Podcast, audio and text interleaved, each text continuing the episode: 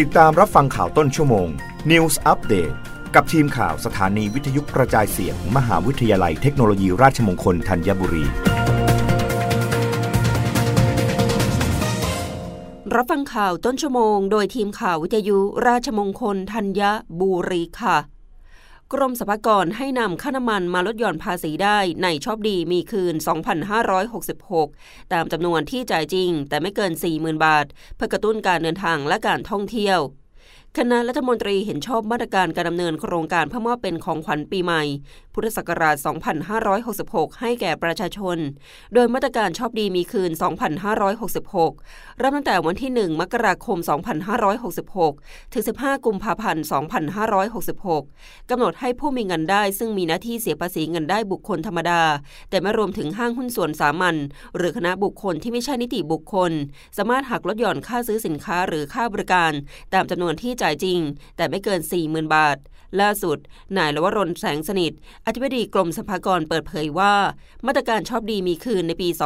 2566 กรมสรรพากรได้ขยายเพิ่ม ให้นำค่าใช้จ่ายจากน้ำมันเชื้อเพลิงของรถยนต์และรถจักรยานยนต์ มาลดหย่อนภาษีเงินได้บุคคลธรรมดา ในมาตรการชอบดีมีคืนได้เป็นครั้งแรก เนื่องจากมาตรการในปี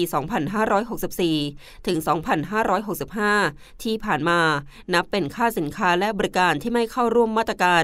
สำหรับค่าใช้จ่ายน้ำมันนั้น จะต้องมาจากสถานบริการน้ำมัน ที่จดทะเบียนภาษีมูลค่าเพิ่ม และออกใบกำกับภาษีได้ ทั้งนี้เพื่อเป็นส่วนหนึ่งในการกระตุ้นการเดินทางและการท่องเที่ยวในช่วงเทศกาลสำหรับสินค้าที่เข้าร่วมมาตรการชอบดีมีคืน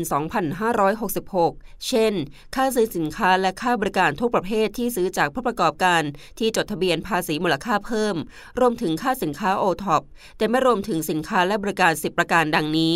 ค่าซื้อสุราเบียร์ไวน์ค่าซื้อยาสูบ ค่าซื้อรถยนต์ รถจักรยานยนต์และเรือ ค่าซื้อหนังสือพิมพ์และนิตยสาร ค่าบริการหนังสือพิมพ์และนิตยสารที่อยู่ในรูปของข้อมูลอิเล็กทรอนิกส์ผ่านระบบอินเทอร์เน็ต ค่าบริการจัดนำเที่ยวที่จ่ายให้แก่ผู้ประกอบธุรกิจนำเที่ยวและมัคคุเทศก์ ค่าที่พักในโรงแรมที่จ่ายให้แก่ผู้ประกอบธุรกิจโรงแรม ค่าสาธารณูปโภค ค่าน้ำประปา ค่าไฟฟ้า ค่าบริการสัญญาณโทรศัพท์ ค่าบริการสัญญาณอินเทอร์เน็ต กรมสรรพากรคาดว่าจะมีผู้ได้ประโยชน์จากมาตรการช้อปดีมีคืนครั้งนี้ 1.4 ล้านคน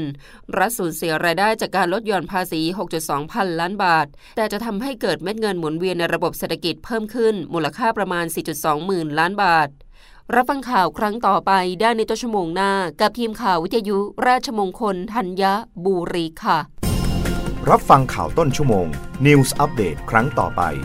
กับทีมข่าวสถานีวิทยุกระจายเสียง มหาวิทยาลัยเทคโนโลยีราชมงคลธัญบุรี